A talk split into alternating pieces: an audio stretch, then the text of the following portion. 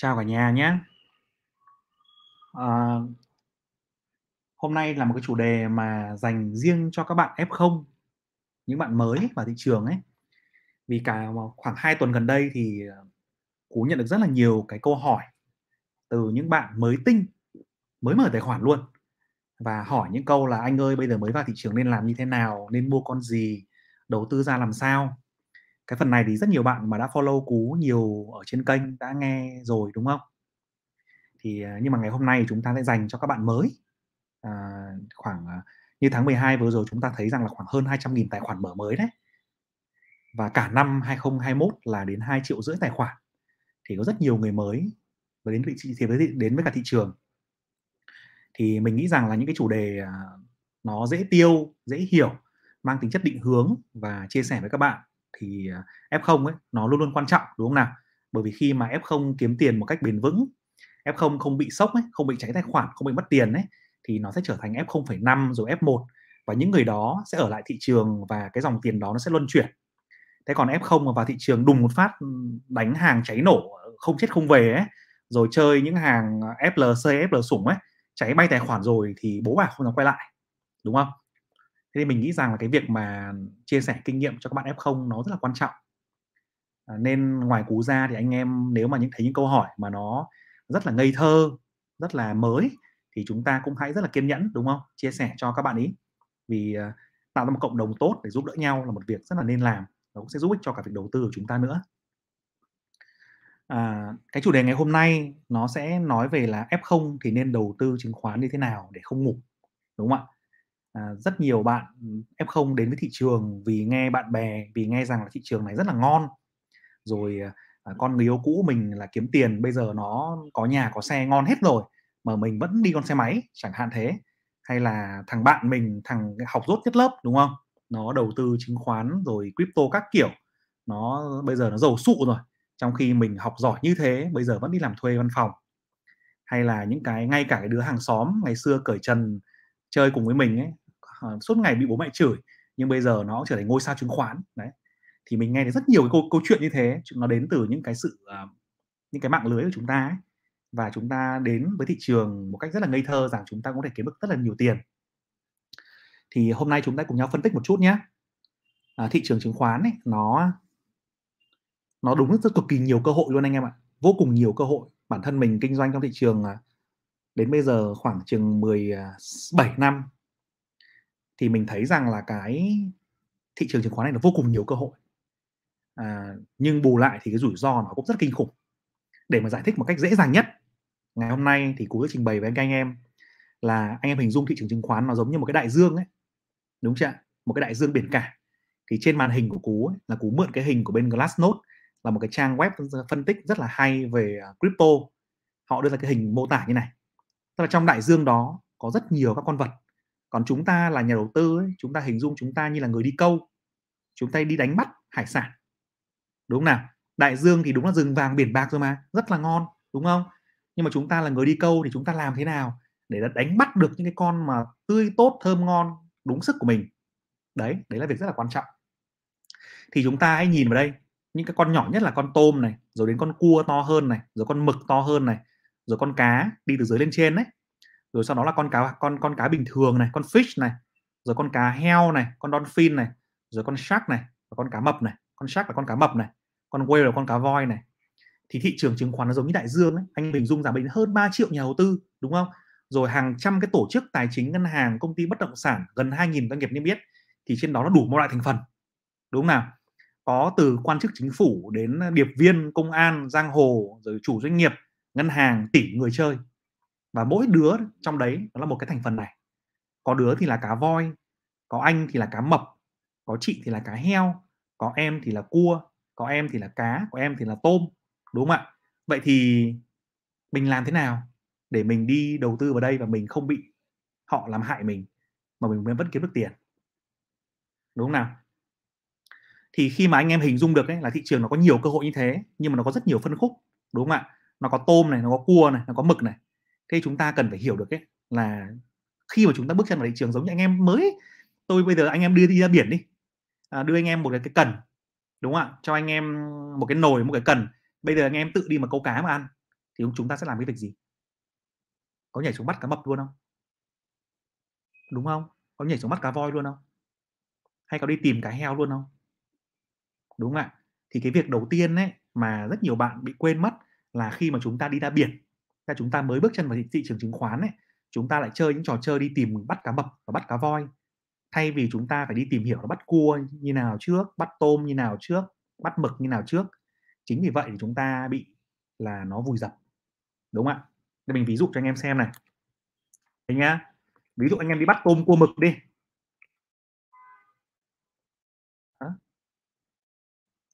Bắt tôm cua mực.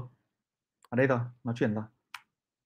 Đây ví dụ anh em đi bắt con tôm, con cua, con mực đi, là con nhỏ ấy, thì anh em chỉ cần một cái cần câu thôi, đúng không? Có thể là có thuyền bơi ra biển, hoặc không cần thuyền cũng được. Bơi ra biển bắt có mồi ngon, có thính tốt, học thêm một vài cái kỹ năng kéo thì rồi cũng ngon, rồi cũng ok, cũng đủ ăn và sau đó là có thể, kiểu, ngon thì mình học thêm thêm cái nữa, đúng không nào?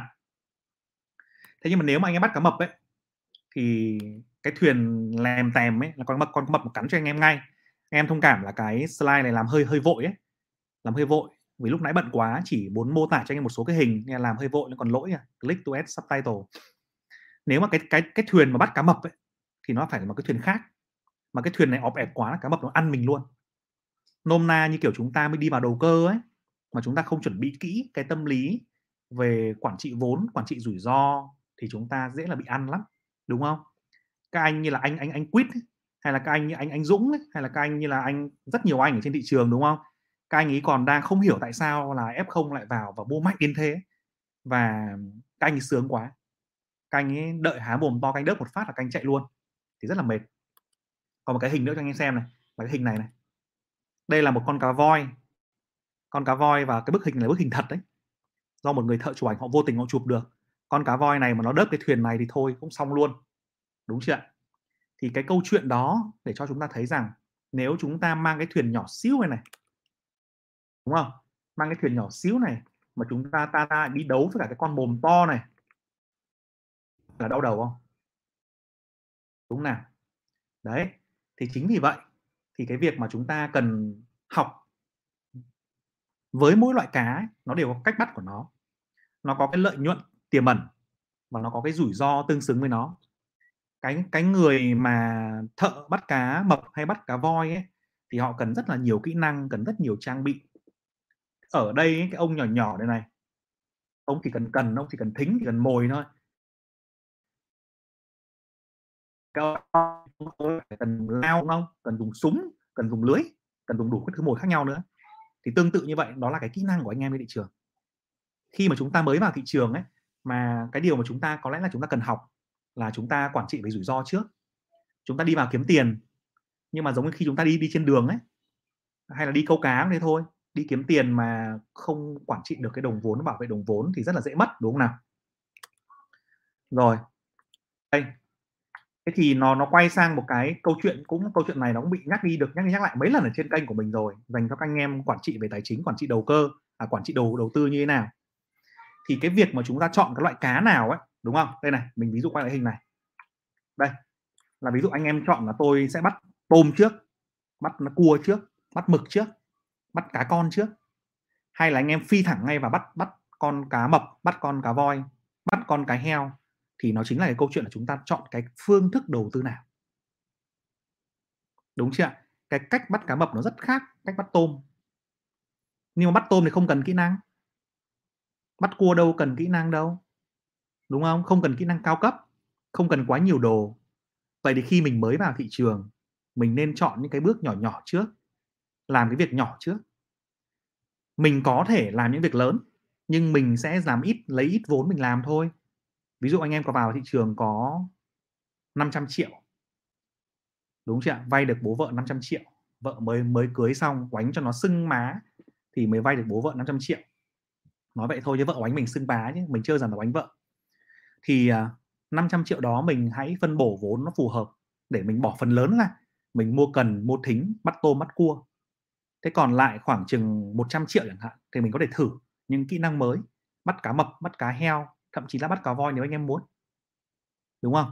Bởi vì mình mình hãy tin rằng ấy, là khi mình làm ai ai đi vào thị trường này cũng phải trả giá hết đấy thề, ông thằng nào bảo vào đánh chứng khoán mẹ chỉ có thắng là thằng đấy bốc phét. Mình không tin cái thằng đấy chỉ có tồn tại anh chị trên cái đời này. Đúng không ạ? Cái thằng đấy chỉ bốc phét thôi. Thần, một là thần chém hai là không biết gì. Ba là đang lừa anh em cái gì đấy. Mẹ không có thằng nào vào thị trường mà mà mà không bị thua lỗ cả. Thậm chí là thua lỗ đau đớn tán ra bại sản là còn nhiều cơ. Nhưng mà sau đó là họ có thành công hay không thì là một câu chuyện khác đúng không? Thế thì mình đã hiểu rằng ấy, cái rủi ro trên thị trường rất là lớn. Anh em họ đang ngồi mẹ câu câu cua câu tôm nhưng đùng phát con cá mập nó trồi lên nó cắn thì đôi khi cũng phải chịu. Nhưng mà khi mình ý thức được rất là rõ cái việc đấy ấy, thì mình sẽ phân bổ vốn tốt hơn và mình sẽ sẽ không bị quá ngạc nhiên hoặc quá bất ngờ vì những cái thứ điên rồ thị trường này. Vì nó vốn, thị trường nó phức tạp thế cơ mà, có nhiều con thú quái đản trong đấy thế cơ mà, đúng không? Đó, thế thì ờ, mình hãy hình dung rằng là gì? Anh em đừng có lo là không bị, mình không bị mất cập, mà mình mất cơ hội. Đừng có lo là mình không giàu nhanh được.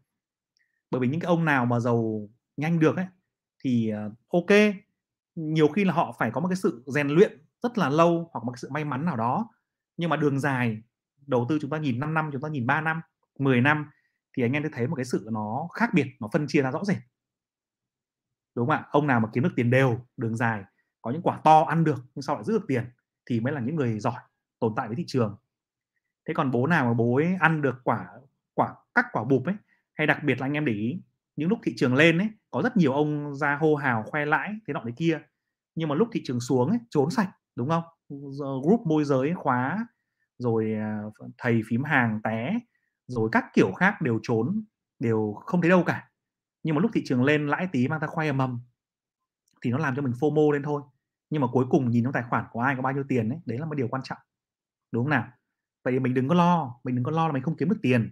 Mình đừng có lo là hôm nay mình cứ ăn tôm ăn cua mãi thế, thì ngày mai làm cả đời làm sao biết đến vị cá mập, cá, cái heo, cá voi, đúng không? Mình đừng có lo như thế mà mình hãy ý thức được rằng là gì? Hôm nay mình vào mình tập mình tập làm quen với biển cả, làm quen với thị trường chứng khoán. Mình tập câu câu tôm, câu cua, mình đánh những con cổ phiếu giá trị chẳng hạn, hoặc thậm chí mình không thời gian mình chơi ETF thôi cũng được, đúng không? Thế sau đó rồi mình làm quen rồi, khoảng 6 tháng, một năm rồi mình quản trị vốn tốt rồi quen nhịp rồi. Mình bỏ vốn sang chơi ít làm ít đầu cơ, mình bỏ vốn sang làm game nọ game kia cũng được, nhưng mà vốn đó phải biết quản trị, đúng không nào? Đúng không nào? Thì 500 ban đầu đi chẳng hạn 500 ban đầu bỏ 400 sang để chơi mấy cổ phiếu giá trị, mấy cổ phiếu tốt một năm 15% là ngon gấp đôi cái tiết kiệm rồi 20% cũng ok thì tốt hơn, còn tốt hơn nữa là 20 phần, hơn nữa. Nhưng mà riêng cái phần đầu cơ nếu mà mất thì chỉ mất ừ, có 20% của tổng tài khoản thôi, nhưng mà được thì được rất là nhiều, đúng không? Thì đấy là cái cách mà chúng ta sẽ cần trang bị, giống như chúng ta sẽ dần dần học là cái cái gì? Là anh em sẽ dần dần học là đi cái thuyền này. Đấy, đầu tiên là tay không xong đi cái thuyền này. Thế giỏi rồi, có nhiều tiền rồi, tầm một hai năm rồi, đi sang cái thuyền to hơn, đúng không ạ? Thế sau đó là đi ra cái thuyền là to nữa, như này, được chưa? Nhưng mà biển to thì gió sóng lớn, đấy. Cây cao thì cũng là gió lớn. Thì chúng ta với mỗi cuộc chơi ấy, là chúng ta phải ý thức được mình đang câu loại cá gì, mình có thế mạnh gì để chơi với nó. Nếu mất thì mình sẽ mất như thế nào? Nếu được thì được ra làm sao? Mình quản trị vốn như thế nào? Thì những câu hỏi đấy, rất nhiều bạn đã bỏ quên mất khi mà chúng ta đi vào thị trường chúng ta chỉ um, nghĩ về lợi nhuận nhiều hơn là về quản trị rủi ro đúng không nào? Thì anh em hãy chú ý phần này nhé thì quay sang cái bảng này chẳng hạn chúng ta hãy nhìn xem là là gì? Đây cho to ra tí. Là nếu giống như anh em đầu đầu tư mà mà mà tôm cua ấy tôm cua thì nó chính là cái bảng ở trên cùng ấy có thể là mà anh em mua trái phiếu của những công ty lớn đúng không? Bởi vì chúng ta chỉ đơn thuần là mang từ tiền tiết kiệm sang thì chúng ta có thể mua trái phiếu đúng không nào đầu tư vào quỹ trái phiếu hoặc là hoặc là trái phiếu thẳng. Hoặc là còn an toàn tiếp là loại loại cua hay là loại mực ấy thì chúng ta để đầu tư vào chứng chỉ quỹ ETF hoặc là đầu tư vào một vài quỹ chứng khoán mà anh em cảm thấy yên tâm vào đấy đúng không? Rồi anh em bắt đến con cái con gì nữa? Bắt đến con uh, cá cá heo chẳng hạn. Bắt đến cá heo là dạng bắt đầu rủi ro rồi cá và cá heo ấy thì chúng ta phải đầu tư vào cổ phiếu tăng trưởng. Nhưng mà cổ phiếu tăng trưởng là bắt đầu phải học rồi bắt đầu phải nhìn được xu hướng kinh tế, chu kỳ kinh tế này, bắt đầu phải nhìn ra được mô hình công ty này, bắt đầu phải nhìn ra được ban lãnh đạo này, đúng không? Ban lãnh đạo mà vừa rồi, ban lãnh đạo mình không hiểu tại sao thể mình không hiểu tại sao mà ngày, cái ngày 11 khi mà đồng, anh anh quýt anh ấy bán cổ phiếu xong rồi, ngày hôm sau vẫn có được cả trăm triệu người vào mua cổ phiếu. Và đến hôm vừa rồi vẫn có người vào bắt đánh được những cổ phiếu như vậy thì mình cũng cũng cũng rất là ngạc nhiên, đúng không? Thì chúng ta, ok nếu mà anh em đi vào cuộc chơi đó với cả cái việc là, ok, em nhìn thấy dòng tiền ngon, em muốn bắt đáy, tiền này mất có thể mất, nhưng mà lời lời rất nhiều, ok. Hoặc anh em đánh hàng t không, anh em đánh đánh hàng kho thì ok. Hàng hàng kho tức là mình mua trong phiên, sáng mua, chiều lên phát bán luôn thì ok, mình đồng ý, mình rất đồng tình với kiểu đấy. Nhưng mà đó là anh em phải là người câu cá mập rồi, mình mình phải rất là hiểu cuộc chơi rồi. Còn nếu anh em là f không mà anh em đi mua những cái như thế thì tuyệt tuyệt đối không nhé tuyệt đối không nên đúng không nào? Kể cả chúng nó nói hay đến mấy. Thì mình nghĩ rằng là cũng rất là hạn chế tránh cái việc đấy. Chơi cuộc chơi mà mình cảm thấy là mình không hiểu. Thì đây là cái quan điểm của cả của cú thôi có thể cú sai đúng không? Cú chỉ biết một phần của thị trường thôi. Có rất nhiều anh em chỉ bới bảo là ông đánh mẹ chứng khoán uh, có gì mà hay. Một năm ăn có mười mấy hai mươi phần trăm thì làm sao bằng người ta lắc hai ba phiên là tăng trần rồi đúng không? Thế thì ờ, anh em đấy cũng những anh em đấy có quan điểm riêng. Mình thị trường thì cũng không cần đoán phân định sai đâu cũng không cần phân định là ai giỏi hơn ai phân định được cuối cùng là ai kiếm được tiền thôi đúng không nào?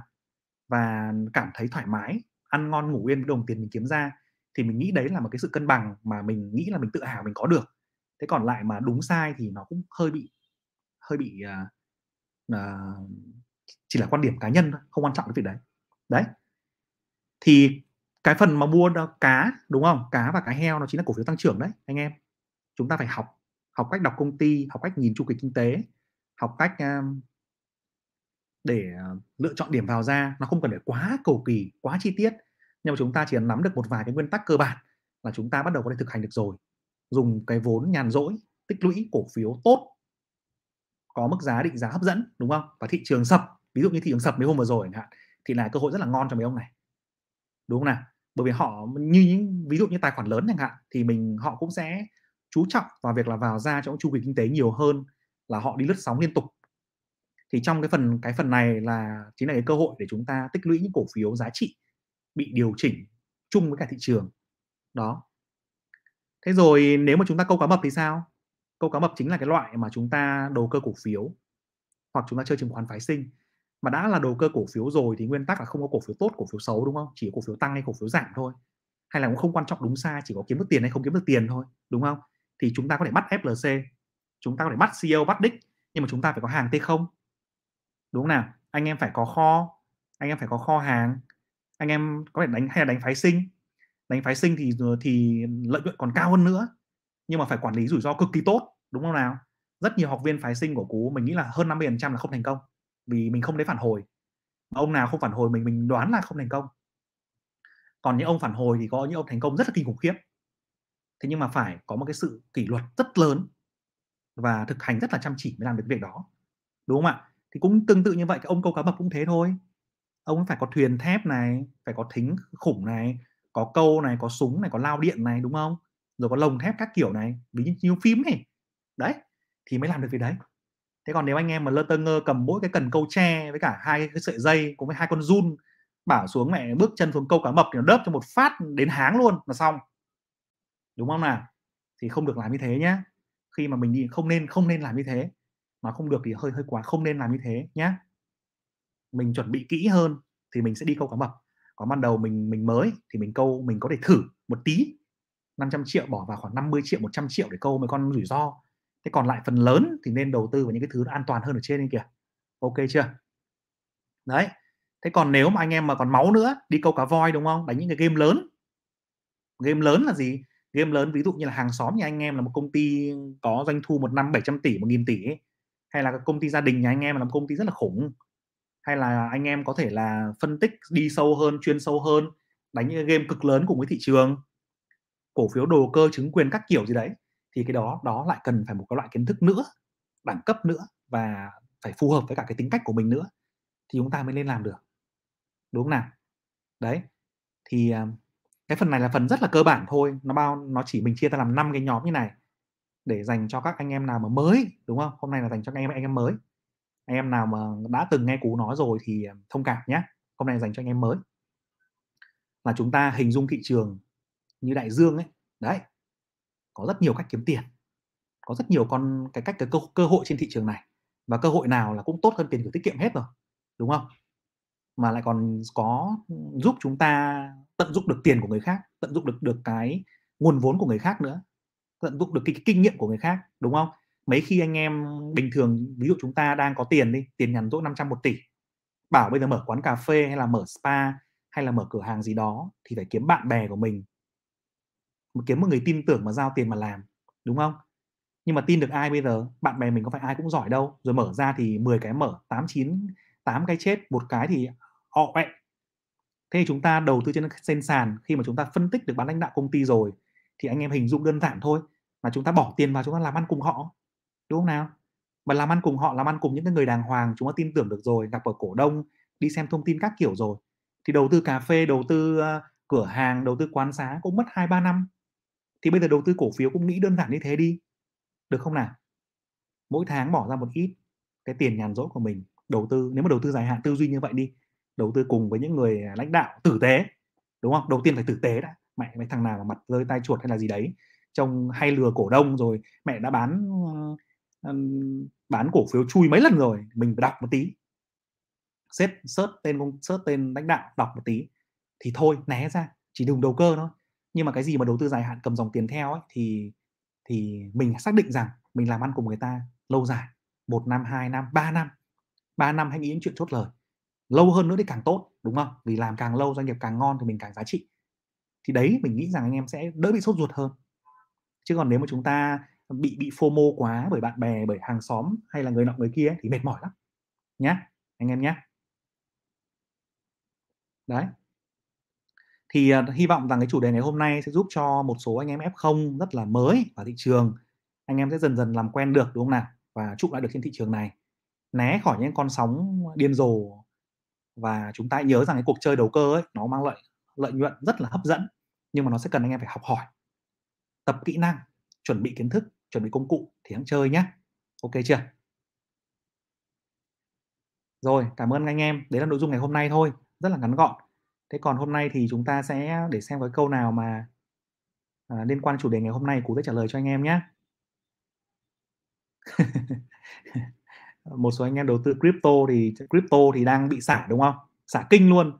Cũng kẹp mấy con crypto metaverse mình cũng có bán đâu nhưng mà mình cũng chưa phải lo lắng lắm. Vì đầu tư rất là dài và chờ rất là lâu luôn. Rồi. Huấn Bùi có một câu hỏi rất là hay là cơ hội và thử thách cho các nhà đầu tư F0 cũng như FN trong năm 2022. Anh có nghĩ trong 5 6 năm nữa các hình thức như phái sinh và bỏ giá trần giá sàn sẽ phát triển hơn không? Cảm ơn anh. À, cái này có hai hai ý đúng không? Ý thứ nhất là cơ hội và thử thách cho các nhà đầu tư 2022. Câu thứ hai là các hình thức về à, tài sản tài chính. À, mình thì mình luôn nghĩ rằng là cái thị trường này là có rất nhiều cơ hội vì mình trải qua rất nhiều cuộc khủng hoảng rồi. À, 2007 mình cũng trải qua rồi, trong 2012 đúng không? Xong vừa rồi nữa ba bốn cuộc khủng hoảng rồi thì mình nghĩ rằng là nó rất nhiều cơ hội. Và qua mỗi cái khủng hoảng đấy ấy, thì thị trường nó đều to ra nó đều phát triển thêm. Đặc biệt là trong khủng hoảng nó phát sinh ra những hình thức kinh doanh mới. Ví dụ như là cái kho hàng ví dụ như là phái sinh thì nó nó mới có ở Việt Nam. Từ kho hàng thì có từ khoảng 21 22 nhưng mà phái sinh mới có từ 27 28 trong tương lai mình nghĩ những hình thức về về ừ, dịch vụ tài chính cho bán T0 rồi margin cao hơn rồi những cái dịch vụ mà cao cấp hơn chẳng hạn nó sẽ rất phát triển. Bởi vì thị trường nó sẽ còn rất nhiều tiềm năng để phát triển. Có điều là bây giờ hàng tử tế hàng chất lượng thì nó chưa có nhiều lắm. Và ừ, thị trường thì nó vẫn đang uh, có rất nhiều nhà đầu tư mới vào và họ sẽ có thể trải qua một vài cú sốc trước khi họ trưởng thành và kiếm được tiền tiền bền vững trên thị trường. À, 2022 thì cái thuận lợi của nó vẫn là dòng tiền, dòng tiền ở Việt Nam ấy và dòng tiền từ Trung Quốc, đúng không nào? Anh em thấy rằng trung, tính chính phủ ở Trung Quốc, bên bên, ngay bên cạnh nước ta hay là chính phủ Việt Nam thì đều chung một cái chính sách là bơm bơm tiền và giảm lãi suất. Thì mình nghĩ rằng nó sẽ hỗ trợ thị trường, đấy đấy là cái tính cái tính chất hỗ trợ thị trường rất là lớn. Cái thứ hai nữa là cái dòng tiền, cái tiền gửi nó tiếp tục lãi suất kém và bà con sẽ không có chỗ nào để đầu tư tốt cả thì sẽ tiếp tục đổ tiền vào thị trường mà thôi. Đấy là cái yếu tố hỗ trợ cái yếu tố không hỗ trợ là chúng ta nhìn thấy Fed đúng không? Ngay đêm 25 ngày 25 và ngày 26 tuần này này tức là ngày ngày ngày mai và ngày kia là Fed sẽ họp. Fed sẽ họp và sẽ đưa ra cái chính sách là ừ, bây giờ tôi sẽ nâng lãi suất mấy lần trong năm nay và sau đó giảm mua trái phiếu như thế nào? Thì chứng khoán Mỹ và crypto đang bị bán thê thảm vì như thế. Thì đấy là một yếu tố ngược chiều. Thì bây giờ một giống như anh em đang chơi bập bênh ấy, đúng không? Ông nào bập bênh mạnh hơn ông ấy thắng. Thì mình năm nay là một năm khó hơn năm ngoái thì nó sẽ đồng đồng thuận hơn. Năm nay là một năm khó hơn cho việc đầu tư. Nhưng mà mình nghĩ rằng nó không thiếu cơ hội. Miễn là anh em đủ kiên nhẫn. Anh em đủ kiên nhẫn và anh em anh em chơi đúng cuộc chơi của mình. Đúng không ạ? Mình bắt tôm bắt cua thì mình thấy là sóng nó lên đến chân, sóng nó dồn lên mình té luôn. Đúng không? Hai chân phi một phát nhảy bọt lên bờ luôn là xong. Tôi không bắt nữa. Ok, tôi chờ khi nào hết sóng tôi xuống tôi bắt tôm. Được chưa? Thì có phải an toàn không? Còn nếu anh mà chúng ta có thuyền chúng ta nhận nhận định được những cái gì rủi ro chúng ta té thì đó là vấn đề về kỹ năng.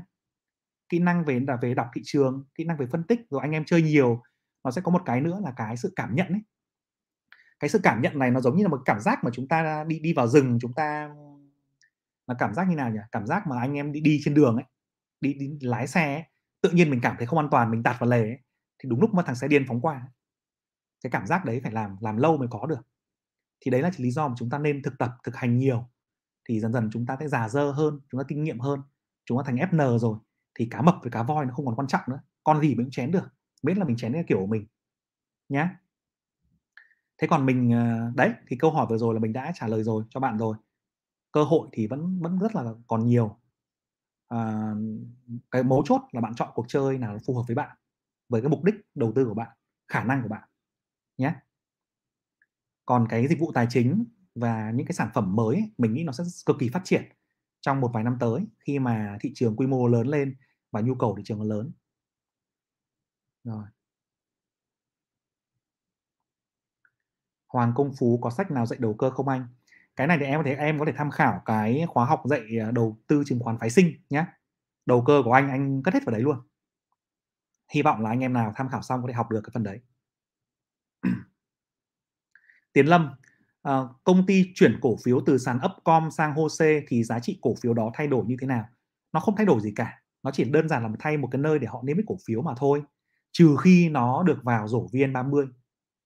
Đúng không ạ? thế còn Upcom với cả HOSE thì cũng không có khác nhau nhau gì nhiều hết mình dùng một tài khoản chứng khoán mình vẫn có thể mua được cổ phiếu ở trên ba sàn khác nhau nhé còn có những game là chuyển sàn để vào VN30 thì nó sẽ ừ, ảnh hưởng tích cực hơn Phong Huy lỗ quá mai còn cơ hội cắt loss không anh? Cái này thì ờ, không biết là nói như thế nào. Nếu mà nếu mà em đang đầu cơ ấy, cổ phiếu của đầu cơ của em ấy thì có lẽ là cái việc mà giảm tỷ trọng đúng không? Giảm tỷ trọng nó nó rất là ờ, nó nó sẽ khá là cần thiết hơn. Thế còn nếu mà em là cổ phiếu giá trị danh mục lớn hay như nào đó thì em sẽ phải tùy vào cái con đấy của em là con gì. Tùy vào cái câu chuyện của doanh nghiệp của em cái tiềm năng của nó như thế nào và phản ứng của nó với thị trường. Thế còn nếu mà hàng đầu cơ thì mình nghĩ rằng là nó sẽ đến, đến ngày hôm nay cái nhịp giảm ấy nó đã quay trở lại rồi. Và nếu mà trước ngày mai và ngày kia trong nhìn trong ngắn hạn đi khi mà bị ảnh hưởng bởi buổi họp của Fed thì có lẽ rằng là nó sẽ tự giảm theo cái diễn biến theo cái dòng tiền của thị trường nó đang bị rút và bị bán ra bị xả ra bởi dòng penny và dòng đầu cơ. Thì mình nghĩ là nó sẽ đi tìm cái đáy mới đúng không? Hôm nay là đang đang test cái vùng đáy hôm trước chặn về rồi. Nhưng mà dập dìu dập dìu dập dìu như này thì có khả năng nó sẽ tìm cái đáy mới ngắn hạn nào đó. Đúng không? Nếu mà được là đợt đầu cơ. Giá trị thì có lẽ là chưa chưa phải ghê gớm lắm. Rồi.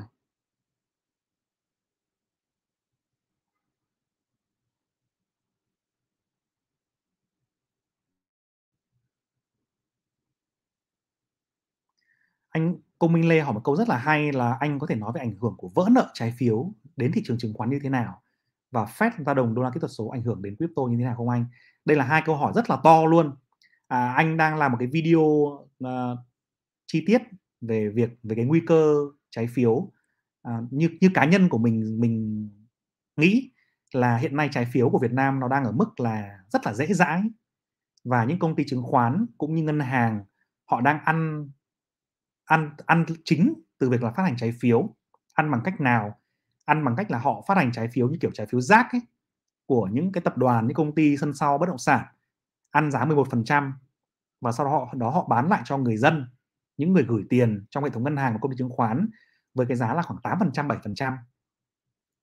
thì ờ, nếu mà mình nhìn thấy cái dấu hiệu đấy nó không được kiểm soát tốt thì mình sợ rằng là hai ba năm tới thì chúng ta sẽ chứng kiến một cái cuộc khủng hoảng nào đó liên quan đến trái phiếu thì còn có lẽ là cú sẽ phải tìm thêm những cái dữ liệu để phân tích và chia sẻ cùng anh em.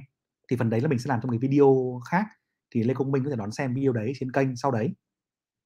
Thế còn Fed và đồng đô la kỹ thuật số thì mình chưa tìm hiểu sâu đâu. Đợi mình tìm hiểu sâu về chủ đề này thì mình mới trả lời được. Ừ. đúng rồi. Ừ, Nguyễn Xuân Hiếu nói là thị trường mình quạt toàn công ty kém. Nhà đầu tư năm nay mất vốn nhiều. Đúng rồi có rất nhiều công ty linh tinh nhưng mà sóng thì kinh khủng khiếp. Ừ. À, có tách được tài khoản nhỏ trên TCS được không? Để một cái đầu tư dài hạn một cái trade. Đúng là cái này nó chưa có tính năng đấy. Cái này rất là dở. Anh cũng thích có cái tài khoản như vậy. Đúng ra nên tách ra làm vài tài khoản con đúng không nào? Để ví dụ một cái mình đầu tư cho vợ này một cái mình đầu tư cho con này một cái mình đầu tư cho sugar baby các kiểu này đúng không nào? Thế nhưng mà nó không tách được em ạ dở thế à, anh nghĩ rằng rằng trong tương lai nó sẽ có tính năng đấy. Nó tách làm nhiều cái ví con đấy hiện nay thì chưa làm được.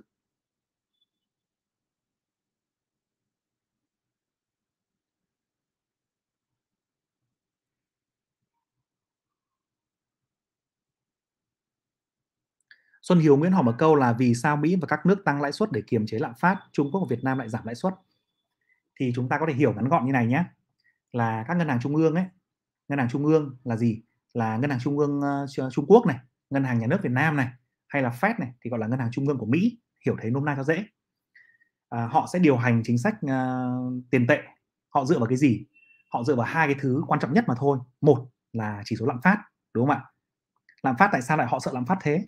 tại vì lạm phát làm giảm một cái sức mua của nền kinh tế làm tăng hàng giá hàng hóa hóa đầu vào làm tăng cái nhu cầu tăng lương của người dân và qua đó có thể ảnh hưởng rất là mạnh đến kinh tế ai cũng sợ cái đấy họ muốn lạm phát nhưng mà lạm phát ở mức vừa phải thôi. Thì cái yếu tố thứ nhất họ muốn họ có thể giảm lãi suất đến khi nào mà lạm phát nó vẫn còn ở mức là chấp nhận được. Thì họ tiếp tục họ giữ uh, lãi suất thấp và bơm tiền ra để kinh tế phát triển. Đấy là cái thứ nhất yếu tố thứ nhất để họ uh, nhìn vào uh, gọi là cái gì? Gọi là cái cái đồng hồ thứ nhất đi cái đồng hồ đo thứ nhất là đồng hồ đo lạm phát đúng chưa? Cái đồng hồ đo thứ hai ấy, là cái đồng hồ đo là cái hiệu quả của doanh nghiệp hay có một số chính phủ đơn giản hơn ấy, họ đo bằng việc việc làm. Như Mỹ đi, họ đo bằng việc làm. Đấy chúng ta hiểu đơn giản là đo bằng việc làm. Nếu mà họ nhìn thấy việc làm đang số lượng việc làm tại sao họ đo bằng việc làm? Tại vì họ tin tưởng ấy và kinh tế của họ phụ thuộc rất lớn vào cái việc là chi tiêu của tầng lớp trung lưu. Đúng chưa Mỹ không có nhiều người đâu đó khoảng chừng vài trăm triệu người 400 triệu người thôi nhưng mà chi tiêu của trung lưu cực kỳ khủng khiếp thậm chí lên đến hơn 6 70 trăm GDP tức là phụ thuộc phần lớn vào việc chi tiêu trong nước thì khi đó việc làm càng nhiều thì người dân càng có nhiều tiền đúng không nào? Người dân càng có nhiều tiền thì sao? Thì ngân hàng và tổ, tổ chức tài chính càng cấp cho tín dụng. Càng cấp cấp cho tín dụng thì sao? Thì họ đi mua hàng. Họ đi mua hàng và càng làm cho doanh nghiệp phát triển càng làm kinh tế phát triển. Đúng chưa thế thì bây giờ họ nhìn vào đúng cái việc làm thôi các thứ khác để để sau. Nhìn một hai cái đồng hồ. Một là đồng hồ lạm phát hai đồng hồ việc làm. Nếu mà việc làm còn tiếp tục là kém thì họ sẽ có lý do để nói với quốc hội nói với nhà nước là tiếp tục phải à, giảm giữ lãi suất thấp tiếp tục phải dùng chính sách chính sách tài khoá để bơm tiền ra nọ kia. Đúng chưa ạ? Thì về cơ bản bây giờ là là Trung Quốc à là Mỹ và các nước phát triển ấy họ đã đạt được cái điều đấy rồi. Tức là việc làm của họ đã chưa đến ừ, bằng mức trước dịch đúng không nào? Nhưng mà đã rất là ngon rồi đã ok rồi và khác dịch trước rất là nhiều rồi. Và cái quan trọng nữa là cái đồng hồ lạm phát ấy, thì nó cao vãi đái rồi đúng không ạ? Như là Mỹ ấy, thì bây giờ đã cao nhất kể từ năm 8 1982 à? Đúng chưa ạ? Là cao 7% rồi. Tháng 12 bây giờ là 7% 7% thì cao đến đất cổ rồi sống làm sao được nữa. Anh em còn nhớ tháng 11 không? Khi mà lãi lạm phát lên 5% thì ông chủ tịch Fed ấy, Jerome Powell ấy, ông ấy nói rằng là cái lạm phát này nó chỉ là ngắn hạn thôi. Nó là do việc là ừ, bị đứt gãy chuỗi cung ứng, rồi ùn tắc chi phí vận chuyển ABC BGR và khiến lạm phát tăng. Nhưng đến tháng 12 tăng 7% thì sợ vãi khiếp luôn đúng chưa và họ sợ tiếp là nếu mà lạm phát tăng tiếp tục cao nữa thì họ sẽ bị đẩy một loạt cái làn sóng là gì? Nhân viên đòi tăng lương. Giá cả hàng hóa tăng lên làm cho hộ gia đình bị nghèo đi vì sức mua kém. Chi phí đầu vào tăng làm lợi nhuận doanh nghiệp giảm. Rồi đủ các thứ trong nền kinh tế, bất động sản các đủ các thứ nó tăng lên và chính vậy họ sẽ không kiểm soát được nữa.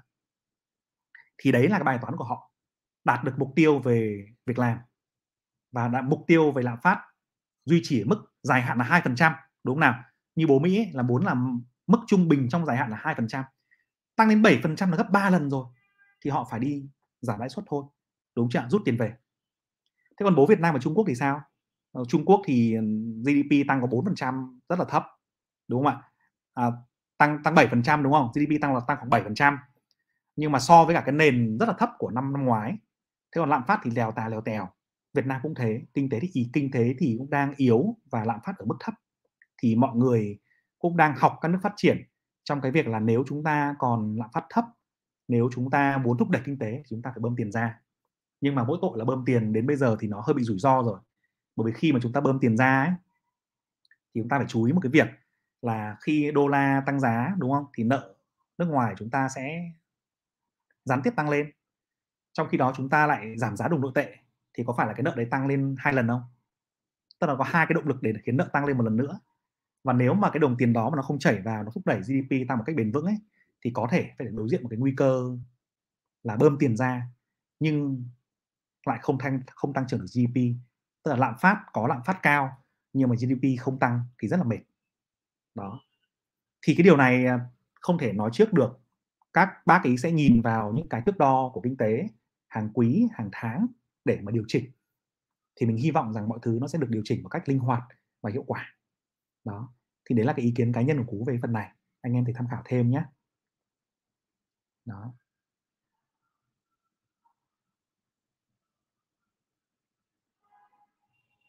Ok.